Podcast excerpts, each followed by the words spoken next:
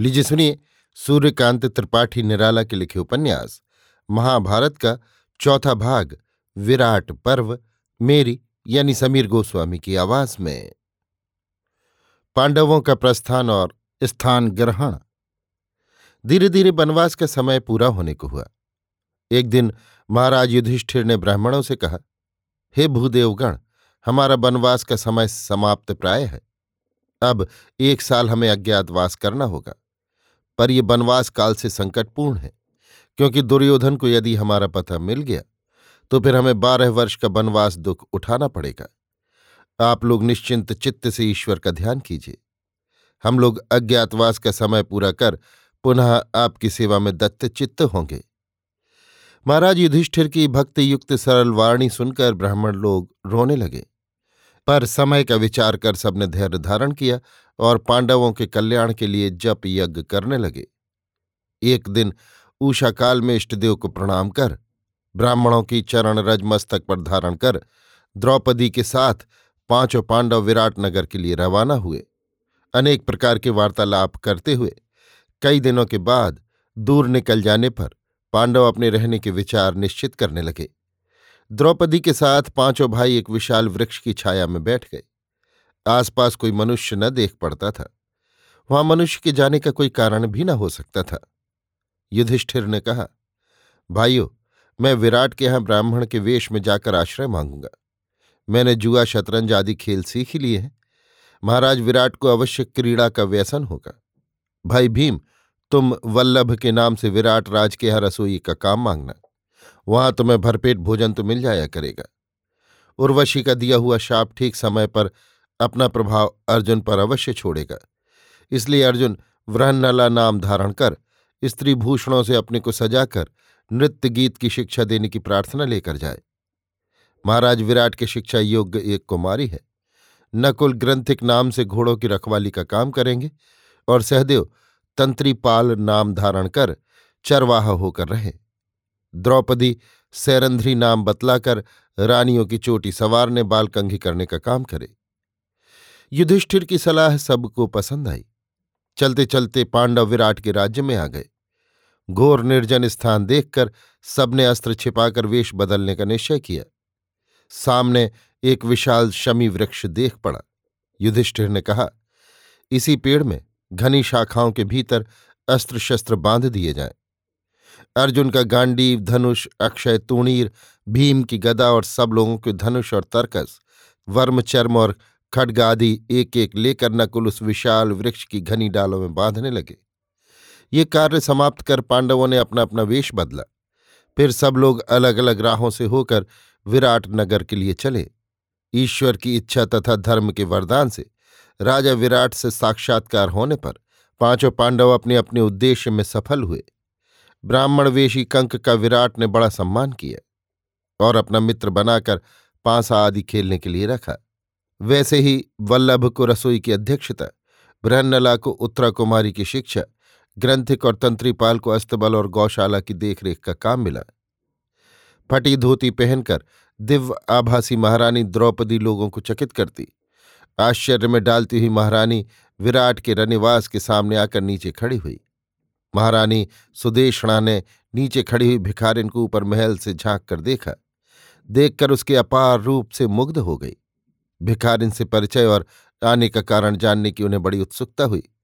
वो नीचे उतरकर द्रौपदी के पास गई और बड़े स्नेह से पूछा, तुम कौन हो? यहाँ क्यों आई हो? द्रौपदी ने कहा, मैं विपत्ति की मारी हुई एक साधारण स्त्री हूँ। मेरा नाम सैरंध्री है। मैं बालकंघी करना और चोटी गूंथना जानती हूँ। आपके यहाँ इसी काम के लिए आई हूँ।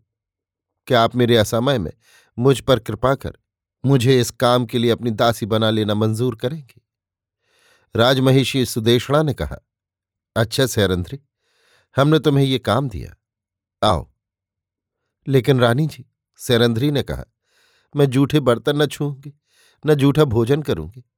मेरे गंधर्व पति इससे नाराज़ होंगे रानी को सैरंध्री का ये व्रत भी मंजूर हुआ। इस प्रकार पांडव बड़े सुख से अपने अज्ञातवास के दिन पूरे करने लगे।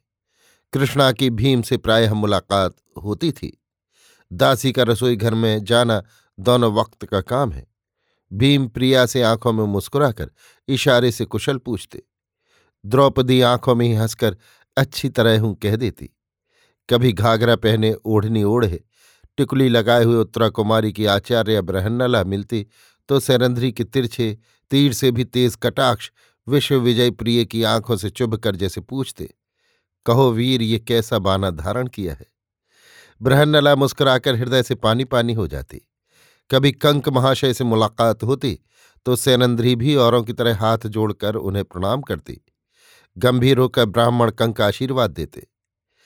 ईश्वर तुम्हारा कल्याण करे, तुम्हारे दिन निर्विघ्न हो। कीचक वध। महाराज विराट का सेनापति महारानी सुदेशणा का भाई कीचक था। इसी के बल के भरोसे महाराज विराट निष्कंटक राज्य कर रहे थे। कीचक के बल का समस्त भारत में आतंक था। बड़े बड़े योद्धा उससे घबराते थे। राजा विराट भी उसका विरोध न कर सकते थे। एक दिन वो अपनी बहन सुदेशणा के पास बैठा था। इसी समय सैरंध्री वहाँ गई। सैरंध्री को देखकर कीचक मुग्ध हो गया। उसने बहन से पूछा, ये किस देश की राजकुमारी है? भाई की बात सुनकर महारानी सुदेशणा घबराई। वो अपने भाई के बुरे चरित्र की कई घटनाएँ देख चुकी थी और प्रतिकार का उपाय न देखकर चुपचाप सहकर रह गई थी। धैर्य के साथ उन्होंने उत्तर दिया, ये यहीं की एक दासी है। कीचक ने कहा, तुम जरा उस कमरे में जाओ, मैं इससे कुछ बातें करना चाहता हूँ। सुदेशणा का हृदय भय से कांपने लगा। कीचक ने फिर बहन की कोई परवाह न की। उठकर द्रौपदी के पास जाकर बोला, शोभने, तुम्हारे अतुल रूप को देखकर मैं मुग्ध हो गया हूँ। तुम इच्छा मात्र से मुझे अपना कृतज्ञ दास बना सकती हो। सैरंध्री बहुत डरी, पर उपाय न था। बोली, सेनापति, मैं एक नीच जाति की दासी हूँ। मेरे लिए ऐसे शब्द न कहिए। फिर मैं ब्याही हुई हूँ और आपकी आश्रिता हूँ। कीचक कुछ सोचकर रुक गया, फिर एकांत में बहन के पास जाकर रोने लगा। सुदर्शणा को दया आ गई। उसने पूछा, भाई, तुम्हारे इतने वेवल होने का क्या कारण है? कीचक ने कहा, सैरंध्री के बिना मैं न बचूँगा। उससे जिस तरह हो सके मिला दो। ये तुम्हारे लिए बहुत आसान काम है। सुदेशणा पहले तो चिंता में पड़ गई, पर भाई की सेवा में एक तुच्छ दासी के जाने पर कोई दोष नहीं, ऐसा विचार कर बोली, भाई, पर्व के दिन मैं उसे तुम्हारे पास भेज दूँगी, तब अपनी मनमानी कर लेना, तब तक धैर्य रखो। पर्व करीब था, कीचक ने धैर्य धारण किया, पर्व का दिन आ गया। राजभवन में उत्सव होने लगे। रानी ने सैरंध्री को बुलाकर कहा, देखो सैरंध्री, रानियों के पीने लायक अच्छी शराब भाई कीचक के पास है, तुम जाकर मेरे लिए ले आओ। सैरंध्री डरकर कांपने लगी। कीचक का स्वभाव अच्छा नहीं, रानी से ने एक बार कहा, पर रानी बराबर यही कहती रही कि कीचक कुछ नहीं कर सकता क्योंकि वो जानता है कि दासी रानी की है। इससे आश्वस्त होकर सैरंध्री कीचक के यहाँ गई और रानी अच्छी शराब मांग रही है, निवेदन किया। कामी कीचक ने द्रौपदी का आंचल पकड़कर खींचा और समझा दिया कि शराब लेने भेजने का एक बहाना है। विराट के यहाँ कोई ऐसी शक्ति नहीं जो कीचक की इच्छा को दबा सके। और सैरंध्री अगर चाहे तो कीचक की प्रिया होकर मत्स्यराज की भी रानी बन सकती है। कीचक नशे में था। उपाय न देखकर सैरंध्री ने कीचक को धकेल दिया और आंचल छुड़ाकर जान लेकर भागी। पीछे पीछे कीचक भी दौड़ा। सैरंध्री बचने का उपाय न देखकर विराट के दरबार में महाराज रक्षा कीजिए। महाराज रक्षा कीजिए, पुकारती हुई घुस गई। पीछे पीछे कीचक भी आ गया। सैरंध्री के लच्छेदार खुले बालों को पकड़कर उसने कई लातें मार दी। फिर किसी की कुछ परवाह न कर चला गया। सभा स्थल स्तब्ध हो गया। किसी की हिम्मत न हुई कि खुलकर कुछ कहे। महाराज विराट ने कहा, मामला दोनों पक्ष का सुने बगैर कोई फैसला कैसे किया जा सकता है? कंकरूपी युधिष्ठिर ने सैरंध्री को डांट कर कहा सैरंध्री तुम रनिवास में जाओ। तुम्हारे गंधर्व पति इसका निर्णय कर लेंगे। उसी दिन एकांत में भीम को पकड़कर द्रौपदी रोने लगी। भीम से कहा, युधिष्ठिर भीरु हैं, अपनी इज़्ज़त की रक्षा नहीं कर सकते। अर्जुन की वीरता समाप्त हो चुकी है, पूरे हिजड़े बन रहे हैं। एक जुआड़ी दूसरा जनखा अब तुम भी कह दो कि मैं कीचक से तुम्हारी रक्षा न कर सकूँगा। मैं अपना उपाय सोच लूँगी। तुम लोग अज्ञातवास पूरा करके अपना राज्य वापस लेने का प्रयत्न करो। कहकर द्रौपदी भीम को पकड़कर रोने लगी। पत्नी को भीम ने प्रबोध दिया। द्रौपदी के अपमान के विचार मात्र से भीम की मूर्ति भयंकर हो गई। उस भीषण रूप को देखकर द्रौपदी का हृदय आनंद से छलकने लगा। भीम ने कहा, अब के जब तुम्हें छेड़े, तब नाट्यशाला में आधी रात को आने का वादा करके मुझे बता जाना। प्रसन्न होकर द्रौपदी चली गई। कीचक को चैन न था, उसे किसी का भय भी न था। दूसरे ही दिन उसने द्रौपदी को घेरा। कहा, सैरंध्री, अब बताओ, अब तो तुम्हारी राजा भी मेरा कुछ न बिगाड़ सके। सैरंध्री ने आँखें नचाकर कहा, तुम बड़े रसिक हो, आखिर तो सिपाही आदमी ठहरे। सच तो ये है कि मैं खुद तुम्हारे लिए बेचैन हूँ। आज आधी रात को नाट्यशाला में मिलो, फिर देखो तुम्हें क्या मज़ा चखाती हूँ। कीचक कृतार्थ हो गया। घर पहुंचकर रात की प्रतीक्षा करने लगा। बार बार बाहर निकलकर सूर्य को देखता था। बड़ी अधीरता से वो दिन बीता। संध्या होने पर खूब सजकर सुगंधियों से कपड़े सराबूर करके आधी रात को नाट्यशाला में आया। भीम कुछ पहले से आकर प्रतीक्षा कर रहे थे। भीम स्त्रीवेश में थे, कमरे में दीपक न था।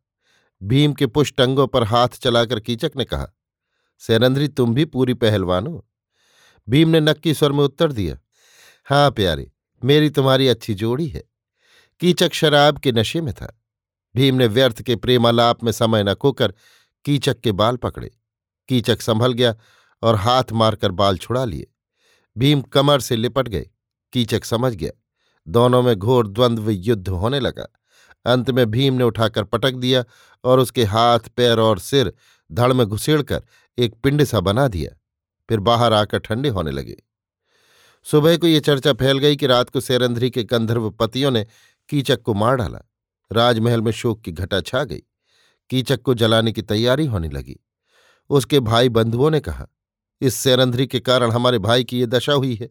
इसे भी बाँध कर ले चलो और भाई के साथ फूंक दो। सबने द्रौपदी को पकड़कर बाँध लिया। भीम उस समय बाहर खड़े थे। उन्होंने द्रौपदी की पुकार सुनी, हे मेरे गंधर्व पति मुझे कीचक के दुष्ट भाई बांधे लिए जा रहे हैं। मुझे कीचक के साथ जलाएँगे मेरी रक्षा करो। भीम लंगोट पहनकर मुँह और तमाम देह में कालिक पोतकर शमशान की ओर दौड़े। पास पहुंचकर एक पेड़ उखाड़ लिया और उसी से कीचक के भाइयों का वध करने लगे। एक एक कर कीचक के प्राय सभी भाइयों को उन्होंने मार डाला। कुछ भाग गए। भीम ने कृष्णा के बंधन खोल दिए। फिर दूर के एक तालाब में देह साफ़ कर अपने काम पर आ गए। विराटनगर में सैरंध्री का आतंक छा गया। उसके गंधर्व पतियों की घर घर चर्चा होने लगी। गोधन हरण। दुर्योधन बड़ी तत्परता से पांडवों का पता लगवा रहा था, पर अज्ञातवास के दिन पूरे होने को हुए, फिर भी पांडवों का पता न चला। इसी समय विराट नगर की खबर वहाँ पहुँची कि विराट की सेरंध्री नाम की दासी से छेड़छाड़ करने के कारण उसके गंधर्व पतियों द्वारा कीचक मारा गया है। पश्चात उसके भाई भी मार डाले गए। दुर्योधन को भय हो रहा था कि पांडव वनवास की अवधि पूरी करके आ जाएँगे तो कौरव कुल की कुशल न होगी। त्रिगर्त देश का राजा सुशर्मा कई बार कीचक से हारा हुआ था। उसके मन में विराट से बदला लेने की बात उठी। उसने कर्ण से कहा, पांडवों से लड़ने की तैयारी में महाराज दुर्योधन को बल संग्रह करना ही होगा। इसलिए विराट का गोधन यदि ले आया जाए तो दूध से रसद का पूरा सुभीता रहेगा। मैं तब तक विराट से अपना बदला चुकाता रहूँगा। आप लोग भी तैयार होकर आइए। ये कहकर सुशर्मा विराट पर चढ़ाई करने के विचार से चल दिया। यहाँ दुर्योधन भी यथेष्ट सेना तथा भीष्म, द्रोण, कृप, अश्वत्थामा, कर्ण आदि महावीरों को लेकर विराट पर चढ़ गया। सुशर्मा पहले पहुँचा।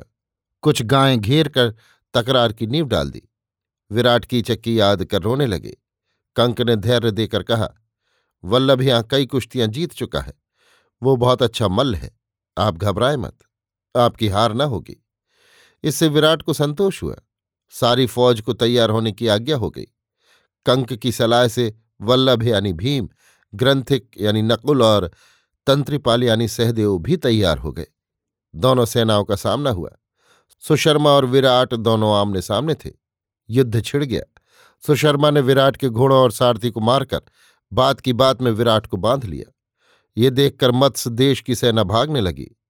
सुशर्मा विराट को अपने रथ पर बैठा कर ले चला। सेना को राजा की पराजय से भागते देखकर कंक ने वल्लभ को ललकारा। महावीर वल्लभ अपने दोनों तरफ़ ग्रंथिक और तंत्रीपाल की सहायता से बढ़ते हुए सुशर्मा के पास पहुँचे और उसी तरह उसके सारथे और घोड़ों को मार डाला। फिर सुशर्मा को बलपूर्वक पकड़कर बाँध लिया और महाराज विराट के बंधन खोल दिए। सुशर्मा को वल्लभ ने कंक के सामने लाकर उपस्थित किया। कंक ने उसे क्षमा करके छोड़ दिया।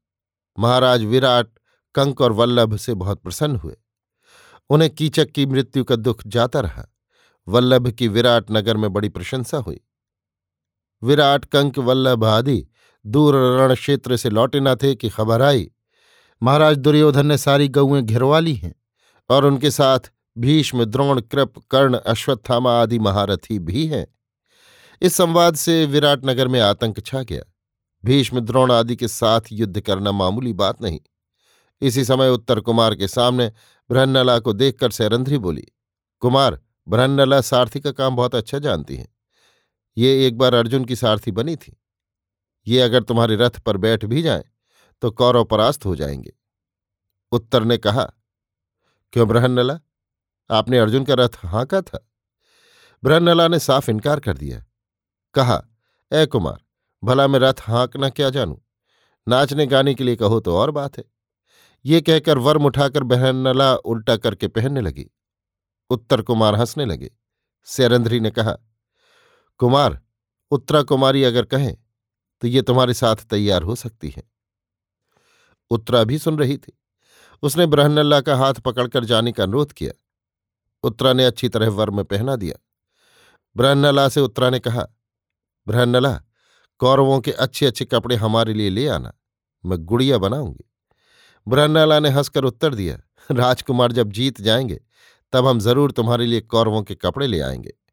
रथ तैयार था। उत्तर कुमार सजकर अपना धनुष और तूण लेकर उस पर बैठे। ब्रहन्नला ने घोड़ों की जोत ली। नए जोश में कुमार को कुछ मालूम न था कि युद्ध ऐसा नहीं होता कि एक लाखों के विरुद्ध लड़ सके। इधर अर्जुन को कोई भय बाधत ही नहीं।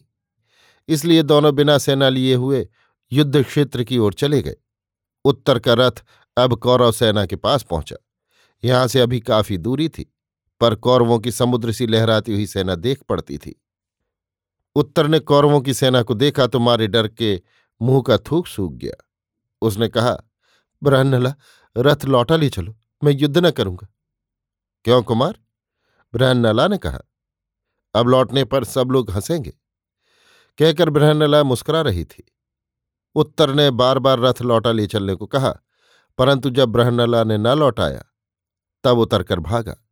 दौड़कर ब्रहन्नला ने पकड़ लिया। उत्तर बहुत घबरा गया था। छोड़ देने को आरज़ू मिन्नत करने लगा। तब ब्रहन्नला ने कहा अच्छा मैं लड़ूँगी। तुम मेरे सारथी तो बनोगे। उत्तर ने मंजूर किया। तब अर्जुन शमी वृक्ष की तरफ़ रथ ले गए और उत्तर से कहा वहाँ पांडवों के हथियार बंधे हैं जाओ, सबसे बड़ा जो धनुष और तर्कस है, उन्हें ले आओ। वे अर्जुन के गांडी और अक्षय तूड़ीन है। उत्तर की आँखों में आँसू आ गए। उसने कहा ब्रहनला वे महाभाग और वो साध्वी द्रौपदी इस समय कहाँ है? मैं अर्जुन हूँ। जाओ, देर मत करो। उत्तर ने विश्वास होने पर अर्जुन के पैर पकड़कर प्रणाम किया और वृक्ष से गांडी और अक्षय तूणीर उतार लिए। सजते समय सर पर वस्त्र लपेटकर अर्जुन ने बहुत कुछ अपना रूप छिपा लिया। उत्तर ने वेगशाली अश्वों को कौरवों की विशाल वाहिनी की ओर हाँका। वेगशाली एक ही रथ को बिना भय के बढ़ता देखकर कौरव तरह तरह की कल्पनाएँ करने लगे। तेरह वर्ष की कठोर साधना, संयम और दुराचारियों को दंड देने की प्रतीक्षा, आज तम की रात के बाद उगे हुए सूर्य की तरह महावीर अर्जुन के मुखमंडल पर जगमगा रही थी। इस एक ही रथी की शान कौरवों के सैकड़ों रथियों को लजा रही थी। बहुतों को ये शंका होती हुई जानकर कि ये अर्जुन है, दुर्योधन ने भीष्म से जाकर पूछा कि वनवास और अज्ञातवास की अवधि पूरी हो चुकी है या नहीं। भीष्म ने कहा, एक हिसाब से तो पूरी हो चुकी है और पाँच महीने छह दिन और बढ़ गए हैं, पर दूसरे हिसाब से अभी कुछ दिन बाकी हैं। अर्जुन एक दृष्टि से दुर्योधन को खोज रहे थे। एक और गर्द उड़ती हुई देखकर उन्होंने निश्चय किया कि वो दुर्योधन ही भागा जा रहा होगा। उत्तर को उसी ओर रथ बढ़ाने को कहा। उत्तर के उस तरफ़ चलने पर कर्ण ने राह रोक ली। दोनों का युद्ध होने लगा। अर्जुन गुस्से से भरे हुए थे। देखते देखते उन्होंने कर्ण के भाई विकर्ण को मार डाला। दोनों में भयंकर संग्राम होने लगा। पर अर्जुन ने बात की बात में कर्ण को तेज बाणों से जर्जर कर दिया। फिर कृपाचार्य अश्वत्थामा, द्रोण आदिकों को भी युद्ध में परास्त किया। कौरवों की सेना समुद्र के जल की तरह गरज रही थी। सबका पराजय हुआ देखकर भीष्म ने रथ बढ़ाया। कुछ देर तक युद्ध होता रहा। महावीर अर्जुन ने भीष्म का धनुष काटकर छाती पर एक तीर मारा, जिससे पितामह कुछ देर के लिए मूर्छित हो गए। कौरव दल विकल होकर अधर्म युद्ध करने लगे। इससे महावीर पार्थ को बड़ा क्रोध आया। उन्होंने सम्मोहन शर का संधान किया। तीर छूटने पर कौरव दल मूर्छित हो गया। अर्जुन ने उत्तर से कहा, उत्तर, जाओ, कौरवों के अच्छे अच्छे वस्त्र ले आओ, पर भीष्म के पास से सजग होकर जाना। वो इसका खंडन जानते हैं। उत्तर, द्रोण और कृप के सफ़ेद, कर्ण के पीले, अश्वत्थामा और दुर्योधन के नीले वस्त्र, जरीन मुकुट आदि ले आए। फिर गायों को वेद कर अपने यहाँ ले चले। मूर्छा जगने पर दुर्योधन ने अर्जुन को घेरने के लिए कहा, पर भीष्म ने समझाया कि इतना बहुत हुआ। अब लौट चलना ठीक होगा। यदि अर्जुन चाहता तो सबको मूर्छित अवस्था में मार सकता था। लौटते समय अर्जुन ने उत्तर से कहा कि उनका भेद वहाँ वो तब तक न ज़ाहिर करें, जब तक पांडव स्वयं आत्मपरिचय न दे। इस जीत का श्रेय वो स्वयं ले। विराट विगर्त को हराकर जब अपनी राजधानी लौटे, तब अंतापुर में उन्हें संवाद मिला कि उत्तर कुमार बृहन्नला को लेकर अपनी गायें छुड़ाने गए हैं। विराट बहुत घबराए। उन्होंने दूत को देखने के लिए भेज दिया कि उत्तर कुमार का क्या संवाद है वो लौट कर कहे। कुछ देर बाद दूत विजय संवाद लेकर आया। उत्तर कुमार की विजय वार्ता सुनकर विराट फूले न समाये। बहुत दिनों से उन्होंने पासा न खेला था। उस दिन खेलने के लिए मंगवाया। खेल में कंक साथी थे। विराट प्रबल कौरव दल को जीतने वाले उत्तर कुमार की तारीफ़ करने लगे। कंक ने कहा, महाराज, ब्रहन्नला के सार्थित्व में उत्तर कुमार को जीतना ही था। कई बार इसी तरह विराट ने उत्तर की तारीफ़ की और कंक ने ब्रहन्नला को सराहा। तब क्रुद्ध होकर विराट ने कहा, कंक, तुम संभल कर बातें नहीं कर रहे हो। उसे एक नाचने वाले की बार बार तारीफ़ करते हो? कंक बोले, राजन, जहाँ महावीर भीष्म, द्रोण, कृप और कर्ण आदि एकत्र हों, वहाँ उत्तर कुमार की विजय पर आप ही को विश्वास हो सकता है। किसी समझदार को नहीं। विराट को क्रोध आ गया। उन्होंने पासा फेंक कर कंक को मार दिया, जिससे नाक से खून बहने लगा। सैरंध्री खड़ी थी। सोने के कटोरे में जल भरकर वो रक्त को उसी में ले रही थी। इसी समय उत्तर कुमार द्वार पर आए और पिता से मिलने को खबर भेजी। उत्तर के आग्रह से अर्जुन पाँचों पांडवों और द्रौपदी का परिचय दे चुके थे। युधिष्ठिर ने द्वारपाल के कान में कहा, ब्रहनला को अभी आने से रोक दो। उत्तर को देखकर विराट बहुत प्रसन्न हुए। कंक के रक्तस्राव का कारण समझकर उत्तर ने उन्हें प्रणाम कर पिता को ब्राह्मण से क्षमा मांगने के लिए कहा। पांडवों का स्वरूप धारण। शुभ मुहूर्त देखकर ये निश्चय किया गया कि विराट की ही राजसभा में पांडवराज सिंहासन पर बैठकर संसार को अपना परिचय दें। निर्धारित समय प्रातःकाल द्रौपदी और पाँचों पांडवों ने स्नान और अग्निहोत्र किया। फिर सिंहासन पर महाराज युधिष्ठिर तथा द्रौपदी बैठे। नकुल और सहदेव चवर्ण ढूँढने लगे। अर्जुन ने राजा छत्र किया। भीम सेनापति के रूप से सामने गदा लेकर खड़े हुए। दरबार के समय राजा विराट आए और कंक आदि का ये तमाशा देखकर बड़े चकित हुए। पहले तो सोचा, शायद कंक ने सुशर्मा के युद्ध में मेरी सहायता की थी, इसलिए मुझे न मानकर अब खुद राजा होना चाहता है। कंक को पांसा मारने की बात भी उन्हें याद आई। बड़े विस्मय से कुछ देर तक देखते रहे। उनका जोआड़ी सखा कंक है। बगल में सैरंधरी दासी जो उनके लिए चंदन घिसती थी। सामने वल्लभ रसोईया, छत्र लिए हुए हिजड़ा ब्रहन्नला चवर्ण ढुरने वाले ग्रंथिक और तंत्रीपाल, एक सईसों का जमादार, दूसरा चरवाहों का मुखिया। हृदय को कड़ा करके विराट ने कहा कंक हमारे सेवक होकर इतनी बड़ी स्पर्धा तुमने की? सुनकर अर्जुन हंसने लगे, कहा, महाराज, आपका सिंहासन इनके बैठने योग्य नहीं। इन्हें तो इंद्र भी अपने साथ बैठा कर अपना सौभाग्य समझते हैं। ये कौरवों के गौरव महाराज युधिष्ठिर है। द्रौपदी तथा अपर भाइयों के परिचय ज्ञात हो जाने पर भी विराट ने पूछा, अर्जुन ने बतलाया, तब तक उत्तर कुमार भी आ गए? उन्होंने पिता से कहा, इन महावीर अर्जुन के ही दिव्यास्त्रों की चोटें भीष्मादि नहीं सह सके और कौरव पराजित हुए। पिता, हम लोग बड़े भाग्यशाली हैं जो हमारे यहाँ आश्रय लेकर इन्होंने अपना अज्ञातवास पूरा किया। हमें बड़ा खेद है कि हमने भूल से भी ऐसे महापुरुषों तथा महारानी द्रौपदी से सेवा कराई। अब हमें आजीवन इनकी सेवा करके इसका बदला चुकाना चाहिए। विराट गदगद हो गए। हाथ जोड़कर धर्मराज से क्षमा मांगी। विराट नगर में आनंद का सागर उमड़ने लगा। राजा विराट ने अर्जुन से उत्तरा के विवाह का प्रस्ताव किया। पर अर्जुन ने कहा, मैंने अपनी पुत्री के रूप में उसे शिक्षा दी है, ये उचित नहीं। श्री कृष्ण का भांजा, सुभद्रा का पुत्र अभिमन्यु है। महाराज युधिष्ठिर की इच्छा हो तो वो विवाह कर सकते हैं। महाराज युधिष्ठिर ने आज्ञा दे दी। बड़े समारोह से कृष्ण बलराम आदि के साथ द्वारका से बारात आई और अभिमन्यु उत्तरा का शुभ विवाह संपन्न हुआ। अभी आप सुन रहे थे सूर्यकांत त्रिपाठी निराला के लिखे उपन्यास, महाभारत का चौथा भाग, विराट पर्व, मेरी यानी समीर गोस्वामी की आवाज़ में।